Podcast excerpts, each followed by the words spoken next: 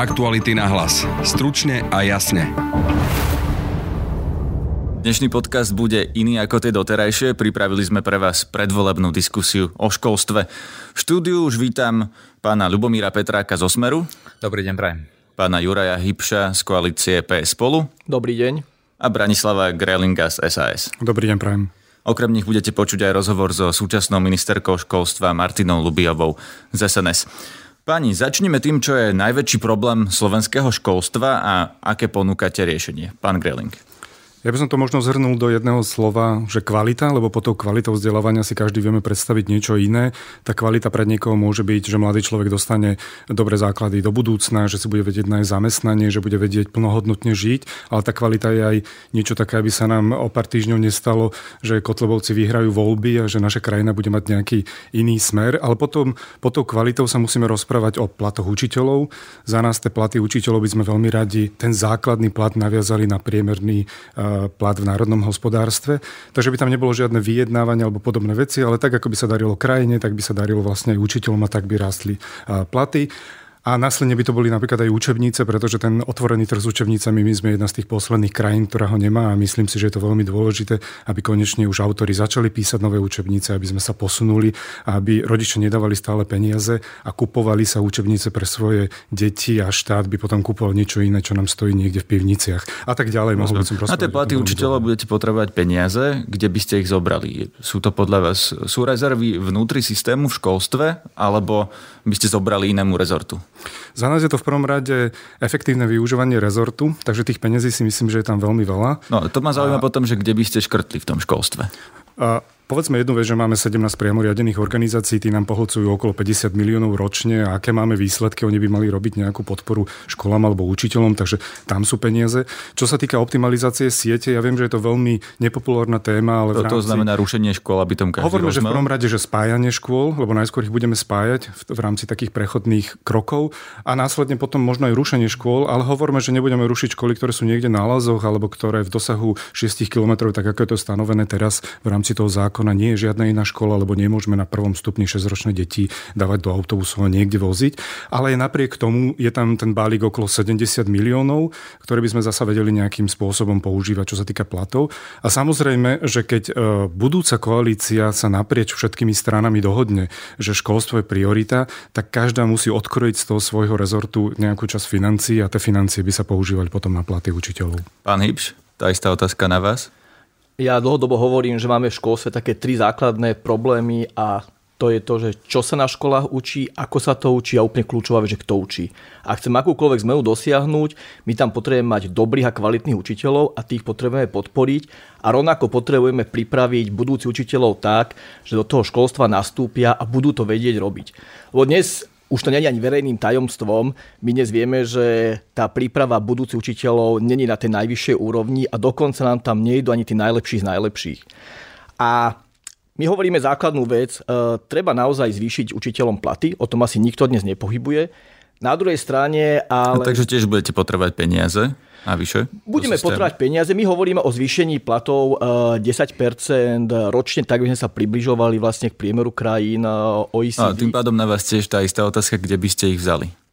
Uh, jedna vec je, ako povedal aj, uh, aj pán Greling, uh, sú samozrejme rezervy v rámci uh, ministerstva školstva a na druhej strane treba si povedať, tomu školstvu táto krajina tie peniaze dlhuje. Ako, ak si naozaj povieme, že školstvo je priorita a ja som do politiky vstupoval s tým, že školstvo musí byť priorita a naozaj som aj našej strane bojoval za to, že to musí byť jedna z prvých a kľúčových vecí. Aj v našom programe Bod zlomu je to prvá kapitola. Ako to bolo proste kľúčová vec a poďme sa teda baviť o tom, ak ideme robiť naozaj zásadné zlepšovanie školstva, bez toho, že tam prídu peniaze, sa nepohneme. No a majú sa zobrať kde? V zdravotníctve, na vnútre, zo sociálnych vecí. Pomenujte to, kde by mala vláda nájsť peniaze na to, aby školstvo teda bola väčšia priorita ako iné rezorty? Jedna vec je, že tie peniaze sú aj e, v rámci rezortu. My tam naozaj máme mnoho zle riadených, priamo riadených organizácií, kde sa proste tými peniazmi plitva. Druhá vec, pozrime sa, ako sa využívajú eurofondy. Tam sú obrovské balíky peňazí, ktoré sú premrhané. My proste tie peniaze buď nevieme vyčerpať, alebo sa mrhajú na národné projekty, ktoré sú absolútne nepoužiteľné. Čiže toto sú veci, s ktorými sa dá pracovať, ale ešte možno poviem tie problémy školstva. okrem toho, že tou alfa omegou sú učitelia, je tam dôležité povedať aj to, čo sa deti na školách učia a poďme sa baviť o tom, aby teraz deti sa menej biflovali a viac K tomu sa ešte dostaneme, pán Hyb, že neskôr v diskusii, teraz by som dal slovo pánovi Petrákovi, ktorý no, usmievate sa, krútite hlavou no, pri tom, čo hovoria opoziční kolegovia tak máte priestor. Čo je podľa vás ten jeden najväčší problém slovenského školstva, ako ho treba riešiť? A neexistuje jeden problém v školstve, je hrad problémov, ktoré navzájom spolu súvisia a nedajú sa riešiť odtrhnuto jeden od druhého. Ja by som to povedal, že ja vidím základný problém v kvalite v kombinácii s financovaním. Vysvetlím, financovanie je dnes prostredníctvom normatívu, ktorý, ktorý ide na dieťa, bez zohľadnenia akýchkoľvek iných kritérií, napríklad kvalika, kvalita výučby, napríklad uplatniteľnosť v praxi, napríklad uh, veľkosť školy a ďalšie veci. To znamená, že potrebujeme aj tie peniaze, ktoré dnes distribuujeme do škôl, rozdielovať podľa, podľa iných kritérií. Súhlasím s tým, že budeme naďalej e, zvyšovať platy učiteľov tak, ako sme to robili v tomto období, kde prvé dva roky to bolo na úrovni 6% ročne, posledné dva roky na úrovni 10% ročne. Ten trend treba zachovať. Ale zase na druhej strane treba povedať, že nemôžu byť učitelia odmeňovaní iba na základe toho, aký majú vek, ale musia byť odmeňovaní na základe toho, čo dajú tým deťom. Čiže my dlhodobo presadzujeme myšlienku, že je potrebné rozdeliť e, financovanie alebo platy učiteľov tak, že bude, bude niekoľko tried, začínajúci učitelia bez atestácie, s prvou atestáciou, s druhou atestáciou. Pre tieto e, skupiny učiteľov budú vyčlenené finančné prostriedky, ktoré sú dnes a budú medziročne navyšované, ale vnútri budú prerozdeľované na základe kritéria kvality vzdelávania toho, čo ten učiteľ odozdáva svojim deťom, lebo, lebo ten plat je len prostriedok na to, aby sme dosiahli vyššie vzdelanie detí, detí v krajine. Čiže toto, toto je jeden, jed, jeden z krokov. A druhý krok, ktorý chcem povedať, a ktorý je určite kontroverzný aj učiteľskej verejnosti, je otázka kreditov a celoživotného vzdelávania. My tvrdíme, že učiteľ je intelektuálna špička spoločnosti a musí to preukazovať aj svojim celoživotným vzdelávaním a celoživotné vzdelávanie je predpoklad pre výkon činnosti ale nemôže byť e, absolvovanie kurzu 40-hodinového e, dôvodom na to, aby malo 12% vyšší plat do konca života. To znamená, že tam chceme presunúť platy zachovať, a zvyšovať medziročne, ale na druhej strane chceme dosiahnuť to, aby nebolo kritérium absolvovania kurzu, ale to, čo naučí učiteľ dieťa. Rozumiem. Pán Petra, keď sa hovorí o problémoch v školstve, ktoré pomenovali aj páni v diskusii, hovoríte aj vy, že malo by sa to nastaviť viac na kvalitu ako vek učiteľa. Nie je smer za to spolu zodpovedný, lebo predsa len ste vo vláde už dlho, mali ste aj ministerstvo školstva, pamätáme si ministrov pána Čaploviča, pán Pelegrini bol dokonca minister školstva za smer. Prečo je to takto? Necítite sa spolu zodpovední za tie problémy? Viete čo, každý, kto vládne, musí nie svoj, svoj diel zodpovednosti, ako my sa nevyhýbame svojmu dielu zodpovednosti, ale zase na druhej strane je treba povedať, že ten proces nie je jednoduchý. Vždy máte na druhej strane odborárov a keď si zoberieme štruktúru učiteľov, ktorých, ktorých zastupujú, tak samozrejme je tu prírodzený ľudský faktor, ktorý hovorí o tom, že ja nechcem byť pravidelne hodnotený, hodnotený, čo robím, ako robím a podľa toho dostávať peniaze, ale je ďaleko jednoduchšie mať platovú tabulku, v ktorej sa nájdem alebo nenájdem. Je ďaleko, ďaleko jednoduchšie hovoriť o tom, že dostanem, dostanem peniaze a mám malé osobné ohodnotenie, ako hovoriť o tom, tom, že napríklad činnosti... ale to je z pohľadu učiteľa, ale z, pohľadu, z pohľadu politicky zodpovedného ale, ale človeka vy, za vy máte, vy máte zodpovednosť za riadenie krajiny a nemôžete robiť zmeny, ktoré sú e, úplne uh, také, že ich odmieta celá učiteľská verejnosť. Všetky zmeny, ktoré sme, všetky zmeny, ktoré sme navrhovali, vrátanie kreditového systému, vrátanie ďalších záležitostí, uh, sme uh, dospeli do stavu, kde to bol kompromis. Áno, toto je výsledkom kompromisu, lebo žiť, e, život nie je čierno ale život je výsledkom kompromisu. Rozumiem. Pani, viem, že chcete reagovať, ale ja by som hneď na to nadviazal druhou témou. Môžete sa potom samozrejme zapojiť aj do diskusie s pánom Petrákom, ale veľký problém slovenského školstva sú zaostávajúce deti. Ukazujú to všetky testy a, samozrejme aj prax, že tie deti potom majú e, veľmi malé šance na trhu práce. A hovorím hlavne o deťoch z málo podnetného prostredia, povedzme si na rovinu, že veľká časť z nich je, sú deti z osad. Ako by ste riešili tento problém, pán Greling? Ja by som to trochu rozdelil, pretože možno z toho prostredie. Ja som napríklad bol teraz v škole v Michalovciach, v základnej škole v Michalovciach e, u Musonyho, kde oni berú absolútne všetky deti a nerobia žiaden výber. A predsa len tá škola je jedna z najlepších škôl, neustále vo všetkých rebríčkoch sa e, umiestňuje na prvých miestach, majú veľmi dobré výsledky. A keď sme diskutovali o tom s pani riaditeľkou, že, že čím to preboha je, že ako to vedia zabezpečiť, tak oni sa veľmi tým deťom venujú po škole cez e, voľnočasové aktivity, cez krúžky, cez tú mimovýučovacú činnosť. A podľa mňa toto je cieľ, aby ste tie deti reálne rozvíjali. Na jednej strane v škole a na druhej strane potom aj po škole. My sme preto aj v Bratislavskej župe e, cez pána Drobu zaviedli preplacanie mimo vyučovacej činnosti na stredných školách. Má to obrovský úspech, pretože tí mladí ľudia sa neflakajú kdekoľvek vonku, ale naozaj trávia čas zmysluplne niekde. vám a druhá vec... Neza, idem... Nerozmýšľali ste o tom, že by toto mohlo byť napríklad aj povinné pre deti, ktoré napríklad prepadávajú, že by sa na to naviazali treba sociálne dávky alebo nejaký iný motivačný mechanizmus, aby deti, ktoré naozaj majú problém v tej škole, zostali dlhšie a doučili sa to, čo im nejde?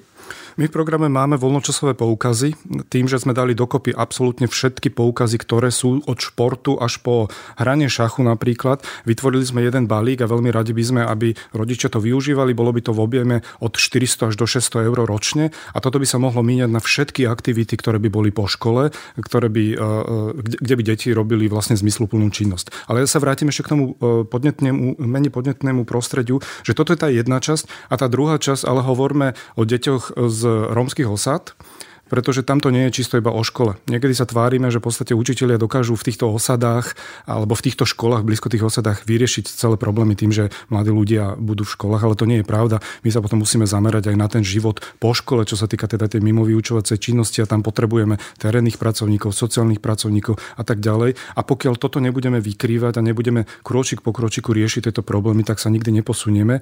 A iba keď si tak všetci spomenieme, že koľko miliónov sme minuli na rôzne tieto projekty na podporu takýchto detí a ten efekt sa nám stále nedostáva, pretože mladí ľudia nedoštudujú, nemajú ukončenú povinnú školskú dochádzku. Na stredné školy naozaj ich veľmi málo vidíte, že by fungovali a toto je ten problém, ako zle využívame peniaze, ktoré dostávame z Európskej únie. Pán Hybš, ako by ste to riešili vy? Presne tento problém, tie deti jednoducho prepadávajú, nechodia do školy, dostatočne dlho, nezmaturujú na stredných školách, nie sú na vysokých školách, jednoducho tie deti z osady zaostávajú. Asi treba povedať jednu úplne že kľúčovú vec. E, vzdelávanie a kvalitná škola sú práve jednou z tých šancí, ako pomôcť aj týmto deťom. Ako nie je to jediná vec, ale tá, tá škola a vzdelávanie tým deťom môže pomôcť vyrovnať šance. Druhá vec, je to nesmierne dôležité, naozaj netreba čakať zase zázraky, že učiteľ zachráni všetko. Tam naozaj táto téma je naprieč rezortami, my sa tam musíme baviť o podpore aj priamo týchto, eh, v týchto osadách s terénnymi pracovníkmi a, a tak ďalej. Ja by som povedal možno dve kľúčové veci. Jedna vec, čo môže veľmi pomôcť, je naozaj, že kvalitné predškolské vzdelávanie. Ako aj v iných krajinách sa ukazuje, že toto je krok správnym smerom, ak je to naozaj dobre a systematicky pripravené. A druhá vec, na ktorú častokrát zabúdame, je, že mnohé deti, a báme sa teraz aj o rómskych deťoch, prichádzajú do školy s tým, že slovenčina není ich materinský jazyk. To, že oni zaostávajú, neznamená, že tie deti teraz sú hlúpejšie. Je to proste veľký problém v tom, že oni nevedia po slovensky. My potrebujeme pripraviť a už v predškolskej výchove v tom, aby mali tú slovenčinu ako cudzí jazyk, ktorý sa naučia a potom dokážu robiť. Pretože veľakrát aj učitelia vlastne teraz e, povedia, sedí tam to dieťa, kýva hlavou a to je všetko. A ten problém není v tom, že ono nevie hovoriť, ono nevie po slovensky. A toto je možno jeden e, z vecí, ktorý vie pomôcť aj tomu, aby to dieťa v tej škole naozaj prospievalo a nie naopak, že prepadávalo. K tým škôlkam sa ešte dostaneme. Pán Petrák, Pán Greling tu pomenoval, že možno aj peniaze sa zle využívajú, že milióny išli na opatrenia, ktoré neboli úplne efektívne. Súhlasíte s tým? Určite neboli všetky peniaze vo všetkých projektoch minuté úplne ideálne, ale nemyslím si, že toto je základný problém slovenského školstva. Ak sa pýtame na to, aké sú problémy detí z málo podnetného alebo zaostávajúceho prostredia, ja vidím eh, tie problémy dva.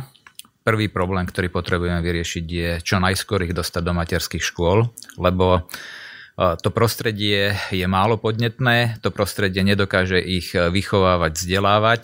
Nie je to o tom, že tí rodičia by nechceli, ale tí rodičia v mnohých prípadoch e, majú problémy s vlastnou obživou, to znamená zabezpečujú to základné, čo potrebujú zabezpečiť, prežiť.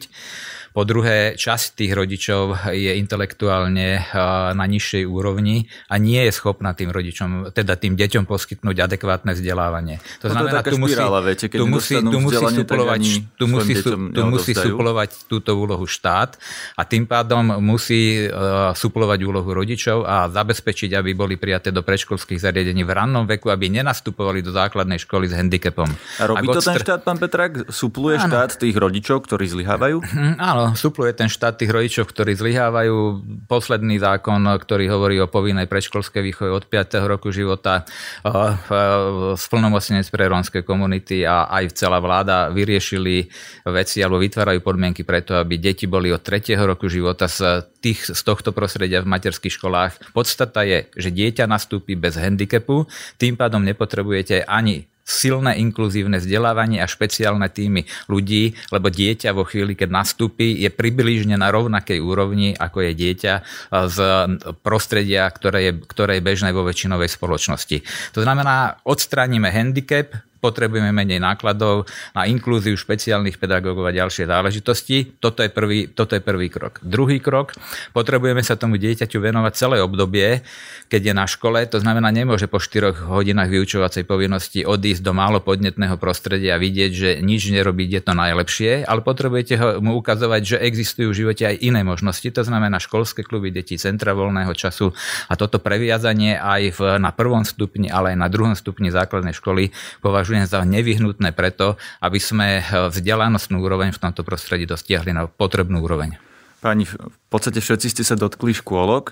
Ja som sa na škôlky osobitne pýtal ministerky školstva Martiny Lubiovej za SNS. Poďme si pustiť, čo povedala. Pokiaľ ide o škôlky, tak viete, že sme sa zaoberali povinným prepojeným vzdelávaním pre 5 ročných a práve z dôvodu, že teda aj na základe pripomienok, zásadných pripomienok z MOSu ohľadom kapacít sme teda siahli k takému opatreniu, že tie škôlky zostávajú prístupné pre štvoročné deti v takom istom režime, ako boli doteraz, pretože keby sme boli, natvrdo poviem, dali tú povinnosť tých 5 ročných zobrať do škôlok aj od 1. septembra tohto roka, tie tie školky by to boli schopné splniť, ale utlačali by tým tých mladších 3 až 4 ročných. A práve preto sme v rámci toho nášho zákona teda vyrokovali odkladáciu lehotu pre tých 5 ročných 2 roky, aby nebol narušený režim a pomery, akými sa v súčasnosti príjmajú do tých škôlok 3, 3 až 4 ročné deti. Treba ešte ale povedať, že napríklad na rozdiel od Českej republiky, kde sú teraz v štádiu takom, že majú povinnú predprimárnu, čiže povinné školky pre 5 ročných a zároveň nárokovateľné školky pre 3 až 4 ročných, sme pozadu a sme pozadu aj za Európskou úniou, kde naozaj naozaj tá zaškolenosť detí ešte pred nástupom povinnej školskej dochádzky je asi o 20 percentuálnych bodov vyššia ako u nás a práve preto sme tlačili tú povinnú predprimárnu aspoň pre 5 ročných.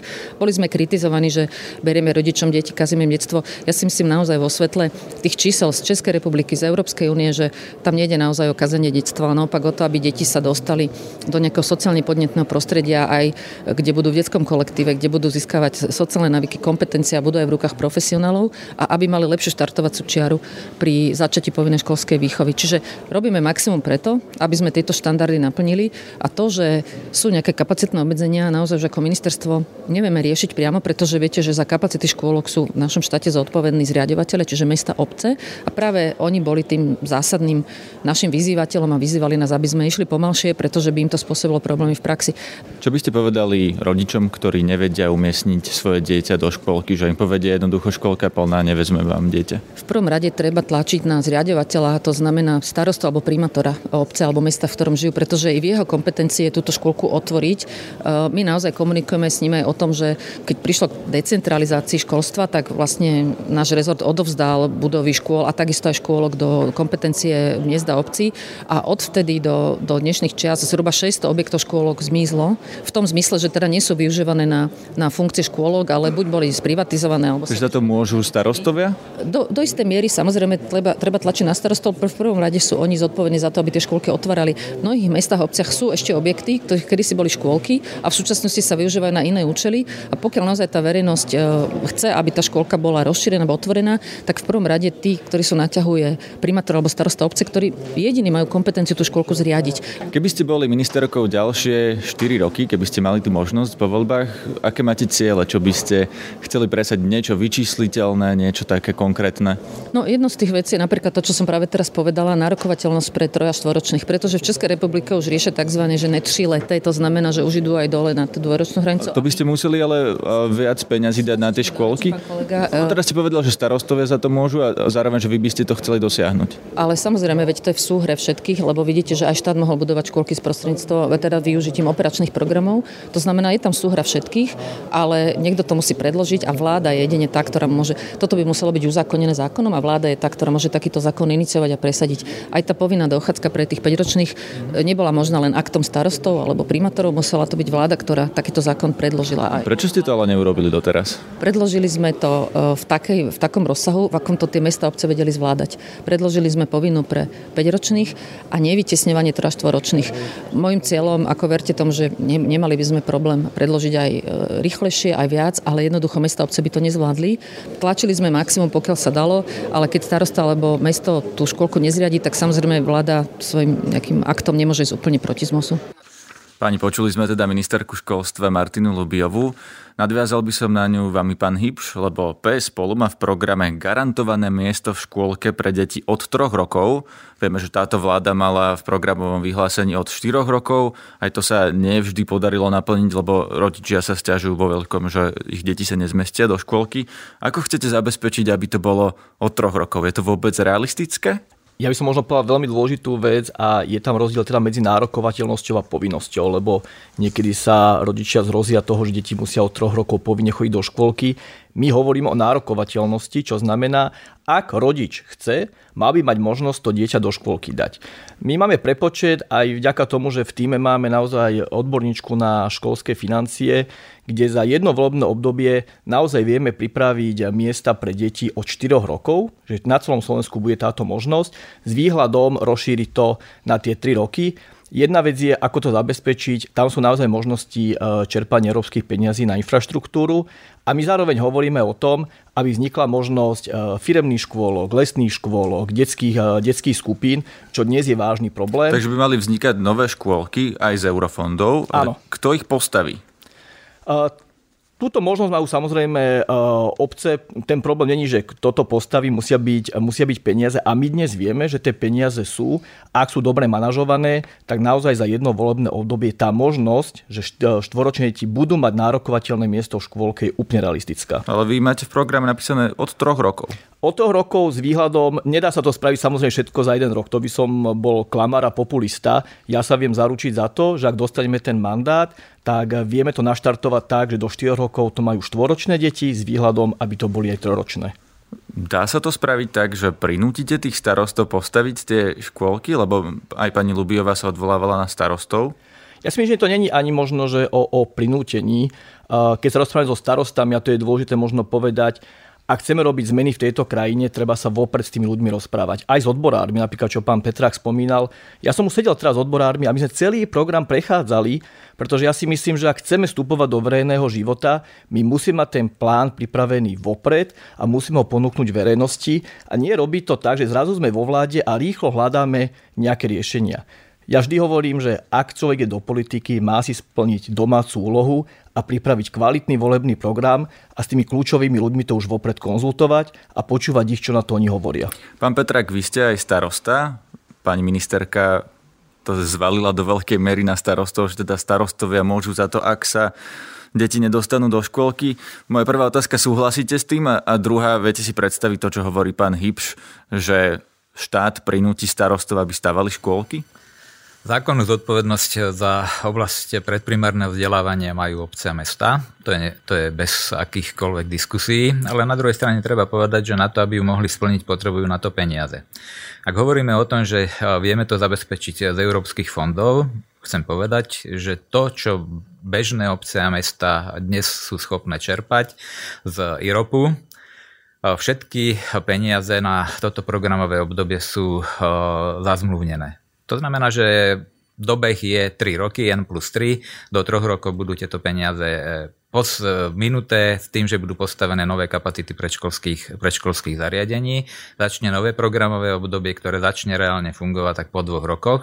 To znamená, že v druhej polovičky volebného cyklu môže dojsť k prvému zazmluvňovaniu peňazí a k prvým reálnym výsledkom môže dojsť ku koncu volebného obdobia z týchto financií, takže tento zdroj v tejto chvíli považujem za nerealizovateľný. Máte možnosti zo štátneho rozpočtu, táto vláda zo štátneho rozpočtu v tomto volebnom období vyčlenila asi 20 miliónov eur a celkovo išlo do kapacít predškolských zariadení asi 150 miliónov eur vrátane, vrátane eurofondov.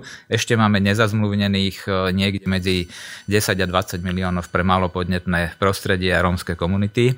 To znamená, že tu je ten, ten krok ešte výrazne, výrazne pomalší. Ak by som sa mal vyjadriť, či program PS spolu je reálny alebo nie, to, čo hovoria, vyžaduje financie zhruba na úrovni 200 miliónov eur a tvrdím, že nie sú schopné tieto financie v tomto objeme vyčleniť e, v období 4 rokov. To je prvá časť, ktorá hovorí o tom, že potrebujeme postaviť kapacity preto, aby tie deti mohli byť umiestnené. Druhá časť problému hovorí o tom, že potrebujeme prevádzkovať tieto školské, teda predškolské zariadenia a potrebujete mať peniaze na učiteľky, upratovačky, kuchárky, vychovávateľky, má celý tento obslužný personál a bez toho, aby sa prerozdelili financovanie, e, ktoré je zo štátneho rozpočtu ako originálne kompetencie, to znamená prerozdelenie podielových daní, ak aj postavíme tieto kapacity, obce a mesta nebudú z tohto objemu financií schopné zabezpečiť výchovu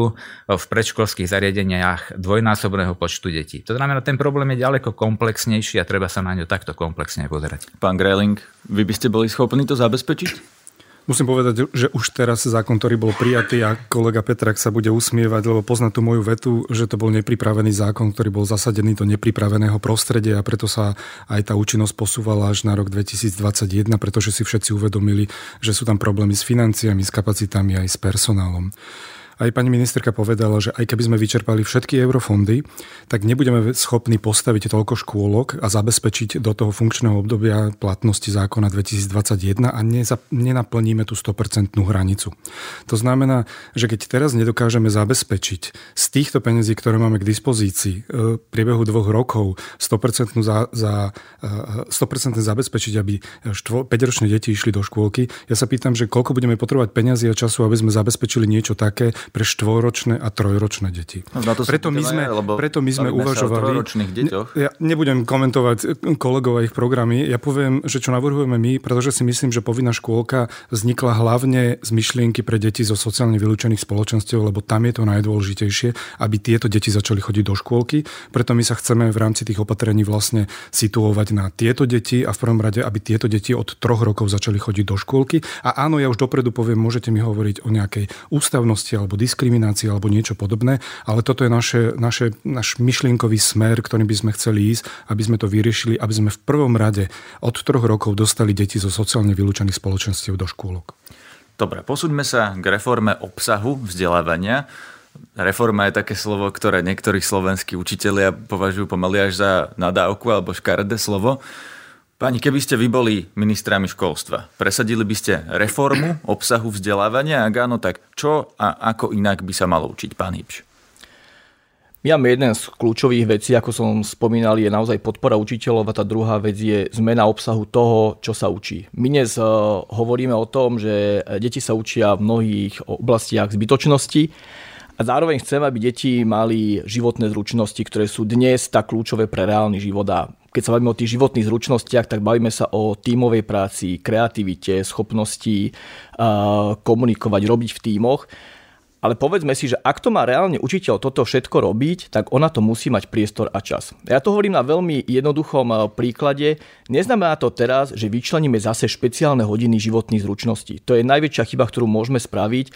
My hovoríme o tom, poďme sa pozrieť na to, čo sa tie deti učia a napríklad si povedzme, e, že mnohé veci, ktoré dnes nazývame, to sú encyklopedické vedomosti, znížme na najnižšiu možnú úroveň a vytvorme priestor preto, aby tie deti tie životné zručnosti mohli získavať.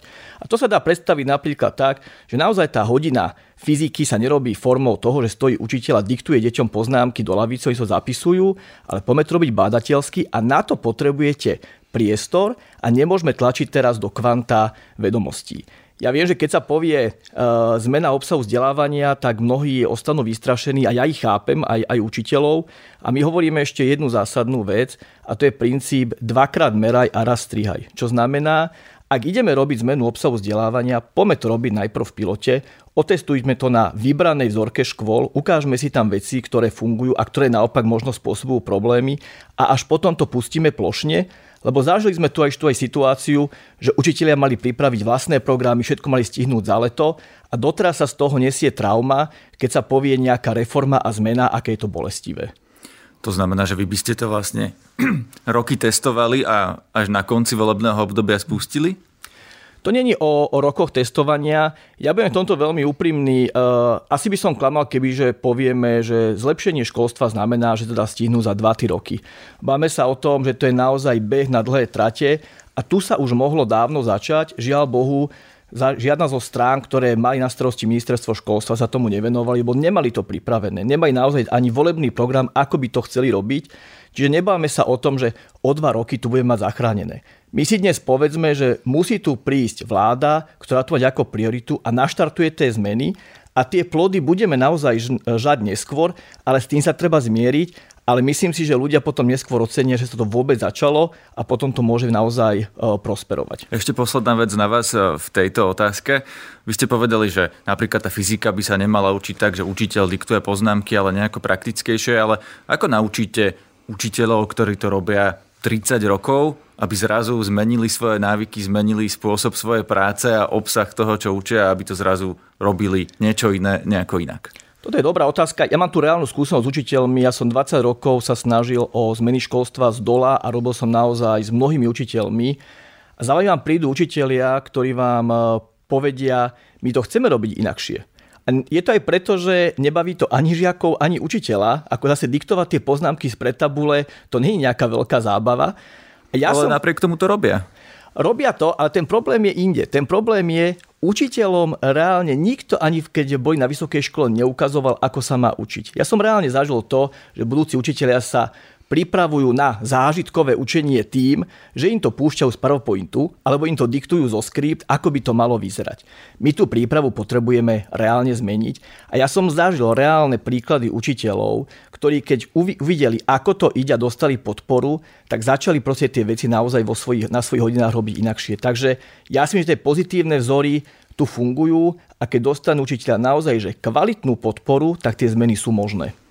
Pán Greling? By ste presadili nejakú reformu obsahu vzdelávania? Nehovoril by som o reforme vzdelávania, povedal by som, že školám by sme chceli dať o mnoho väčšiu slobodu v rámci vzdelávania, ale aj zodpovednosť za to, čo vzdelávajú a akým spôsobom. Ja si myslím, že by sme mali určovať také tie konečné ciele ani nie po jednotlivých rokoch, ale po určitých obdobiach a nestarajme sa do toho, ako učitelia naučia násobilku, pravopis a ostatné veci v rámci toho obdobia, že či to bude memorovaním alebo to bude hraním.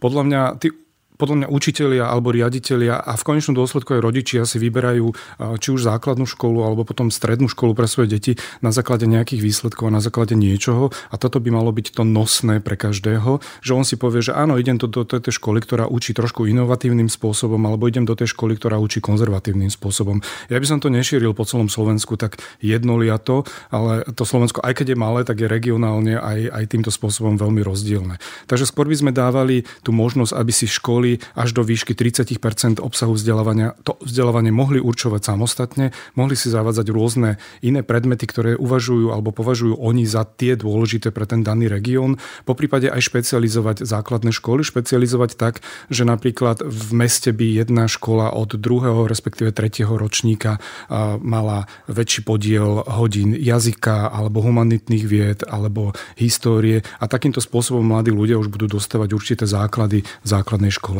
Takže a, a druhá vec je, my stále rozprávame o tom, ako keby všetky školy na Slovensku boli veľmi zlé, boli veľmi konzervatívne, ale vieme, že tu máme množstvo škôl v Korni, pani riaditeľka Srničková, alebo v tých Michalovciach, ktoré som spomínal, vo Vranove nad Toplou, v Novákoch, to sú všetko progresívne školy v takých tých malých mestách a učia veľmi iným spôsobom a nikto im to nezakazuje. Takže je veľmi dôležité, ako učiteľov budeme vzdelávať a prinášať im nejaké nové spôsoby vzdelávania. A k tomu nadviažem, že my stále tu máme tých...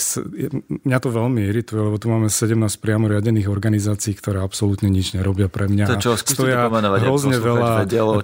Máme tu taký, že štátny inštitút odborného vzdelávania, metodicko-pedagogické centrum, ktoré by malo zabezpečovať to vzdelanie. Máme tu štátny pedagogický ústav, ktorý vytvára obsah vzdelávania. A, a všetky tieto inštitúcie zrušili, vlastne požierajú zrušili. peniaze a absolútne nič nerobia. My to v programe máme, ten štíhly štát, ktorý stále rozprávame, na čo nám je 17 z organizácií, ktoré pohlcujú peniaze. Radšej tieto peniaze rozpustíme medzi všetky, možno aj mimo vládky a všetky. Áno, zrušili. Reálne všetky? to máme aj napísané. Nie všetky, nechávame tam štyri základné, ktoré by mali poskytovať ten servis, ale všetky ostatné by sme buď presúvali, alebo by sa rušili a tieto financie by sa mohli rozpustiť medzi všetky ostatné organizácie, ktoré už teraz robia dobré vzdelávanie, ako mimovládky alebo tretí sektor. A ja verím, že oni by tieto peniaze využili o mnoho zmysluplnejšie. Pán Petrák, myslíte, že treba rušiť tie priamoriadené organizácie alebo ich zlučovať?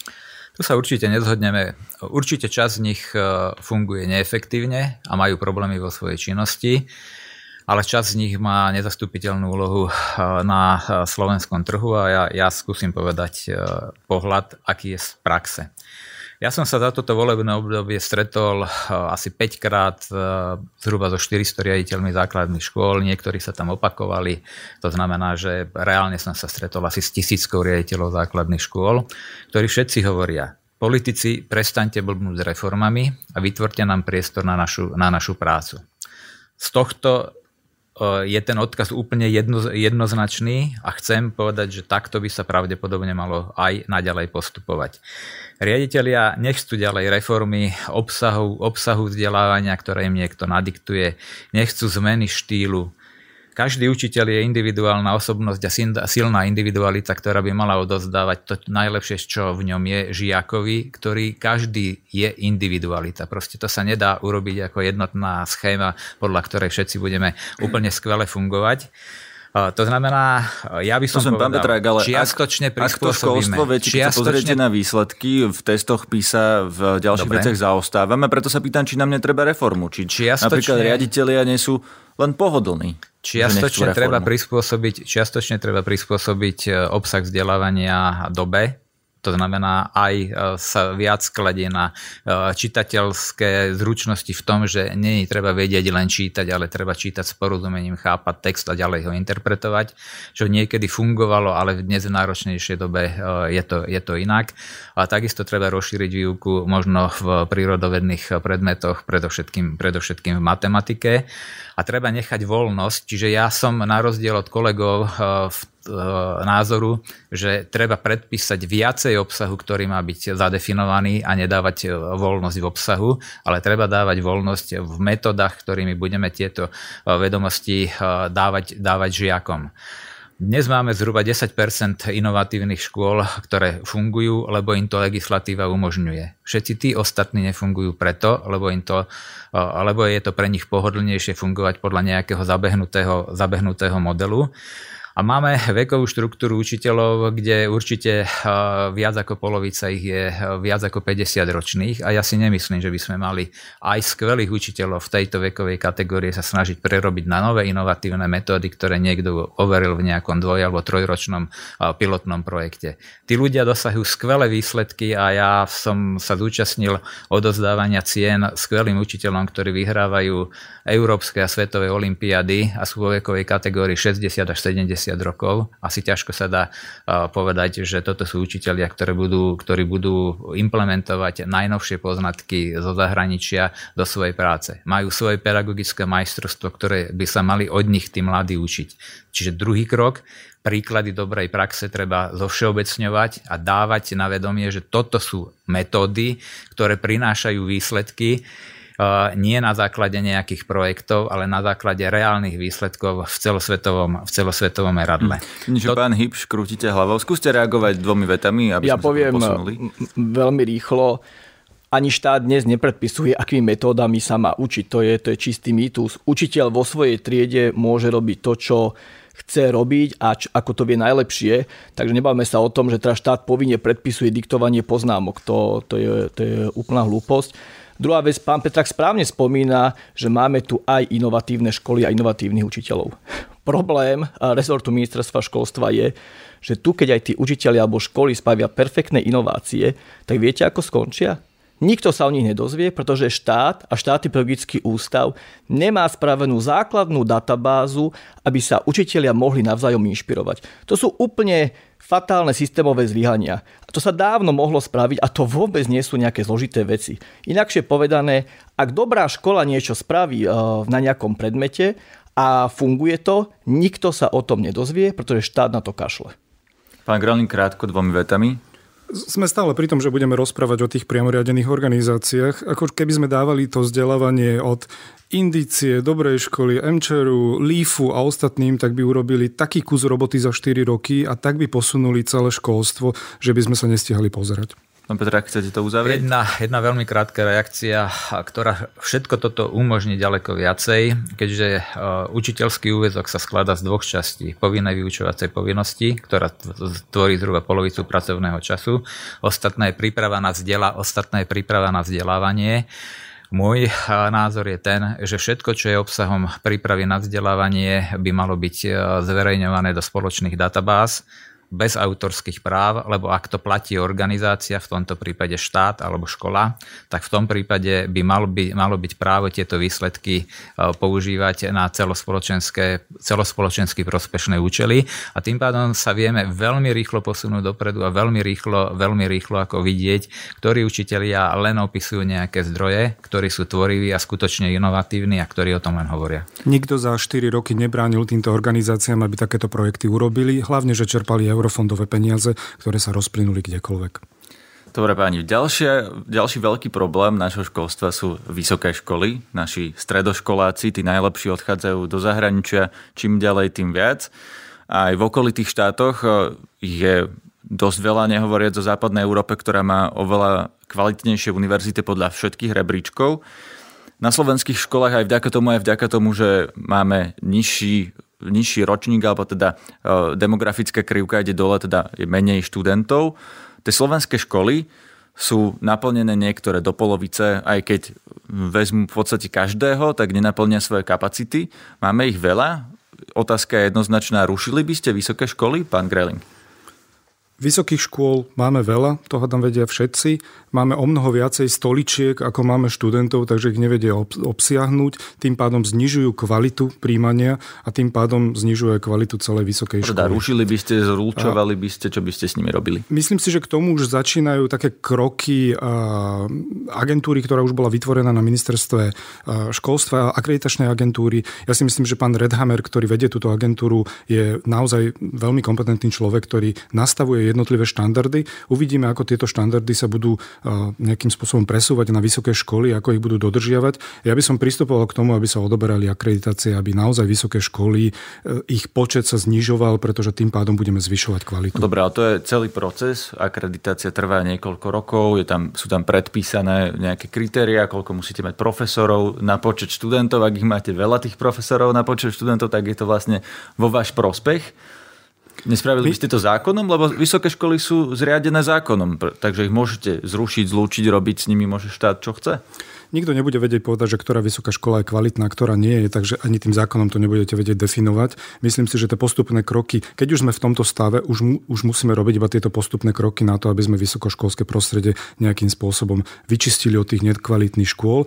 Ale my stále hovoríme eh, aj o jednej veci, a to je uplatniteľnosť absolventov v praxe, že by sme naozaj po tej vysokej školy mali sledovať eh, jednotlivých študentov, že či sa zamestnali eh, v tom danom odbore, ktoré študovali, alebo v príbuzných odboroch a aký majú priemerný príjem v rámci toho štúdia a tieto informácie by sa aj zverejňovali. Takže mladý človek, keď si bude vyberať vysokú školu, tak si pozrie ten ranking vysokých škôl nie v nejakom rebríčku, ale na základe toho, že či naozaj 100% právnikov, že napríklad 50 ich je v právnickej oblasti a ďalších 50% bolo roztrusených kdekoľvek inde. To znamená, že tá vysoká škola ich nevie pripraviť na to právnické povolanie a na základe toho si budú mladí ľudia vyberať povolania, respektíve teda vysoké školy. Tak toto funguje vo všetkých okolitých krajinách, je to úplne bežná prax. Dokonca za tú uplatniteľnosť absolventov dávajú určité percento financií navyše, pretože tá vysoká škola sa o nich stará a pripravuje ich a reflektuje na to, čo v danej krajine alebo čo mladí ľudia naozaj žiadajú. Pán Hybš, vy by ste rušili vysoké školy alebo ich spájali? A my hovorím o, o modeli, že poďme sa na tie vysoké školy pozrieť, poďme ich diverzifikovať. Ako nemusí teraz byť ten trend, ktorý tu je dnes, že všetci, ktorí majú skončený bakalár, automaticky pokračujú väčšina z nich na magisterskom štúdiu. Toto je úplný omyl. My tu máme úplne prekvalifikovaných ľudí. Človek skončí magistra a ide na pozíciu, na ktorú to vôbec není treba. Čiže my sa poďme baviť o tom, že poďme tie školy vysoké diverzifikovať. To znamená, niektoré budú poskytovať bakalárske štúdium, ďalšie majú oprávnenie naozaj aj na to magisterské alebo inžinierské a opäť nemusí to byť teraz to, že každá vysoká škola poskytuje aj doktoránske štúdium. Čiže my hovoríme o tom, že ideme robiť audit vysokých škôl, ideme robiť diverzifikáciu a poďme sa baviť o tom a sústrediť na to, aby sme tu malo naozaj kvalitné bakalárske štúdium, tak ako je to úplne bežné v zahraničí. Tam vôbec není trend, že každý, kto je na vysokej škole, musí skončiť s titulom magister po, alebo Poďme konkrétnejšie, lebo napríklad Katolická univerzita v Ružomberku pred eh, desiatimi rokmi mala asi 12 tisíc študentov, teraz má myslím, že 3,5 až 4 tisíc, čiže to výrazne kleslo, majú ten istý počet fakult. Rušili by ste niečo, alebo by ste im povedali, že majú poskytovať len bakalára toho budú poskytovať v rovnakej miere, na, rovnakých, na rovnakom počte fakult ale, ale keď budú, keď budú poskytovať bakalára, tak tam bude na to vyčlenený samozrejme objem peňazí, ale nebude teraz sa poskytovať umelo e, ďalšie stupne štúdia e, alebo doktoránskeho štúdia, ktoré si povedzme potom je tam nekvalitné. Školy sa musia proste začať diversifikovať a poďme sa baviť aj o tom, že môžu sa naozaj začať zamrievať, ktoré sú výskumné a ktoré pedagogické. My sa dnes bavíme aj o tom, že a samotní vysokoškoláci vám povedia, že tá pedagogická činnosť na vysokých školách je slabá. A keď sa bavíme o tom, že na základných a stredných školách je najväčší, naj, najčastejší spôsob výužby prednášanie, tak na vysokých školách je to už úplná katastrofa. Tam to vlastne bežne sa robí to, že sa čítajú skripta uh, prednášajúcim. Že poďme sa baviť o tom, ako posilniť pedagogickú činnosť a my musíme spraviť tú diverzifikáciu a ukázať, že máme tu rôzne typy vysokých škôl a nie každá škola musí poskytovať všetko.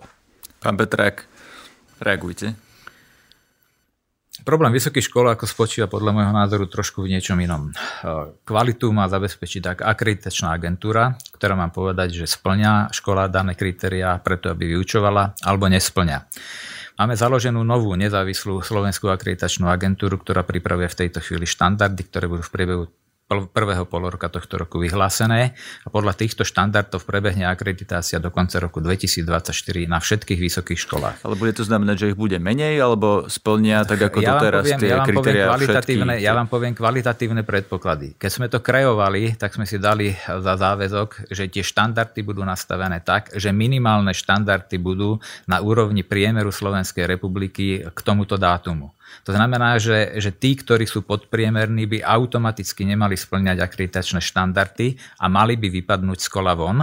Pričom v nasledujúcich obdobiach tie štandardy budeme zvyšovať, to znamená, budeme sa približovať k európskej a svetovej úrovni. Prvá, prvá poznámka.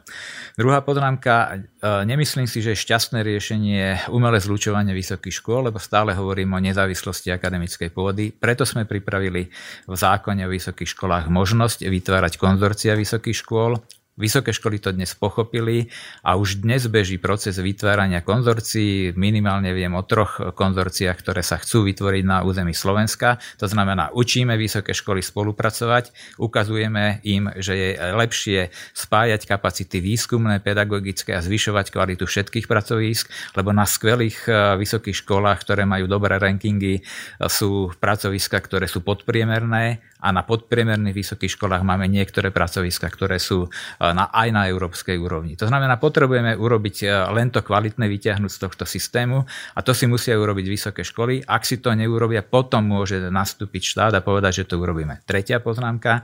Všetko toto sa dá vyriešiť aj financovaním, preto sme rozdelili v návrhu zákona to, že podmienky pre výkon činnosti vysokej školy určuje na základe kritérií Slovenská akreditačná agentúra, ale podmienky financovania zostávajú na základe ďalších kritérií na pôde ministerstva školstva. Tie ďalšie kritéria sú uplatniteľnosť praxi, profesijný bakalár, to znamená, že po absolvovaní 3-4 rokov môže tento človek odísť priamo do praxe na úroveň stredného manažmentu, mať dobrý plat, byť zamestnaný a študovať to, čo požaduje, požaduje trh práce. A vytvára to priestor aj pre vytváranie ďalších stimulov preto, aby sa skvelé pracoviská vedecko-výskumné zlučovali, lebo dnes nám prax hovorí, že my nemáme komu zadať výskumnú úlohu, lebo vy máte tak malé pracoviska, tak malé týmy, že nie sú operatívne schopní reagovať na naše požiadavky a preto napríklad podiel investícií do vedy a výskumu zo súkromného sektoru je výrazne nižší ako v západných krajinách. Čiže tieto nástroje vytvárajú priestor preto, aby sme akademickú pôdu naučili žiť tým spôsobom, ako treba žiť.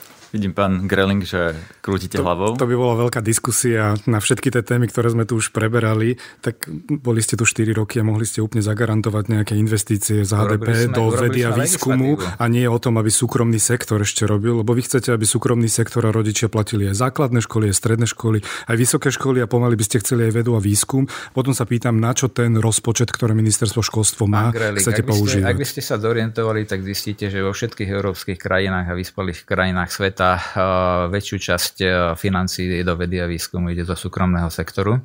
Slovenský, Slovensko je v tomto významne poddimenzované a nikdy nedosiahnete e, to, aby štát suploval všetky úlohy, ktoré sú e, kladené na tento sektor. Nehovoria o tom, že väčšinu podnetov dáva práve podnikateľský sektor veľké firmy, ktoré nerobia výskum na Slovensku, ale robia to v materských krajinách a ja nevidím dôvod, prečo by nemali robiť tento výskum aj na Slovensku. Pani, keby plynul nám čas, ak chcete pán Hybš ešte reagovať, lebo ste v tomto kole nemali slovo, nech sa páči.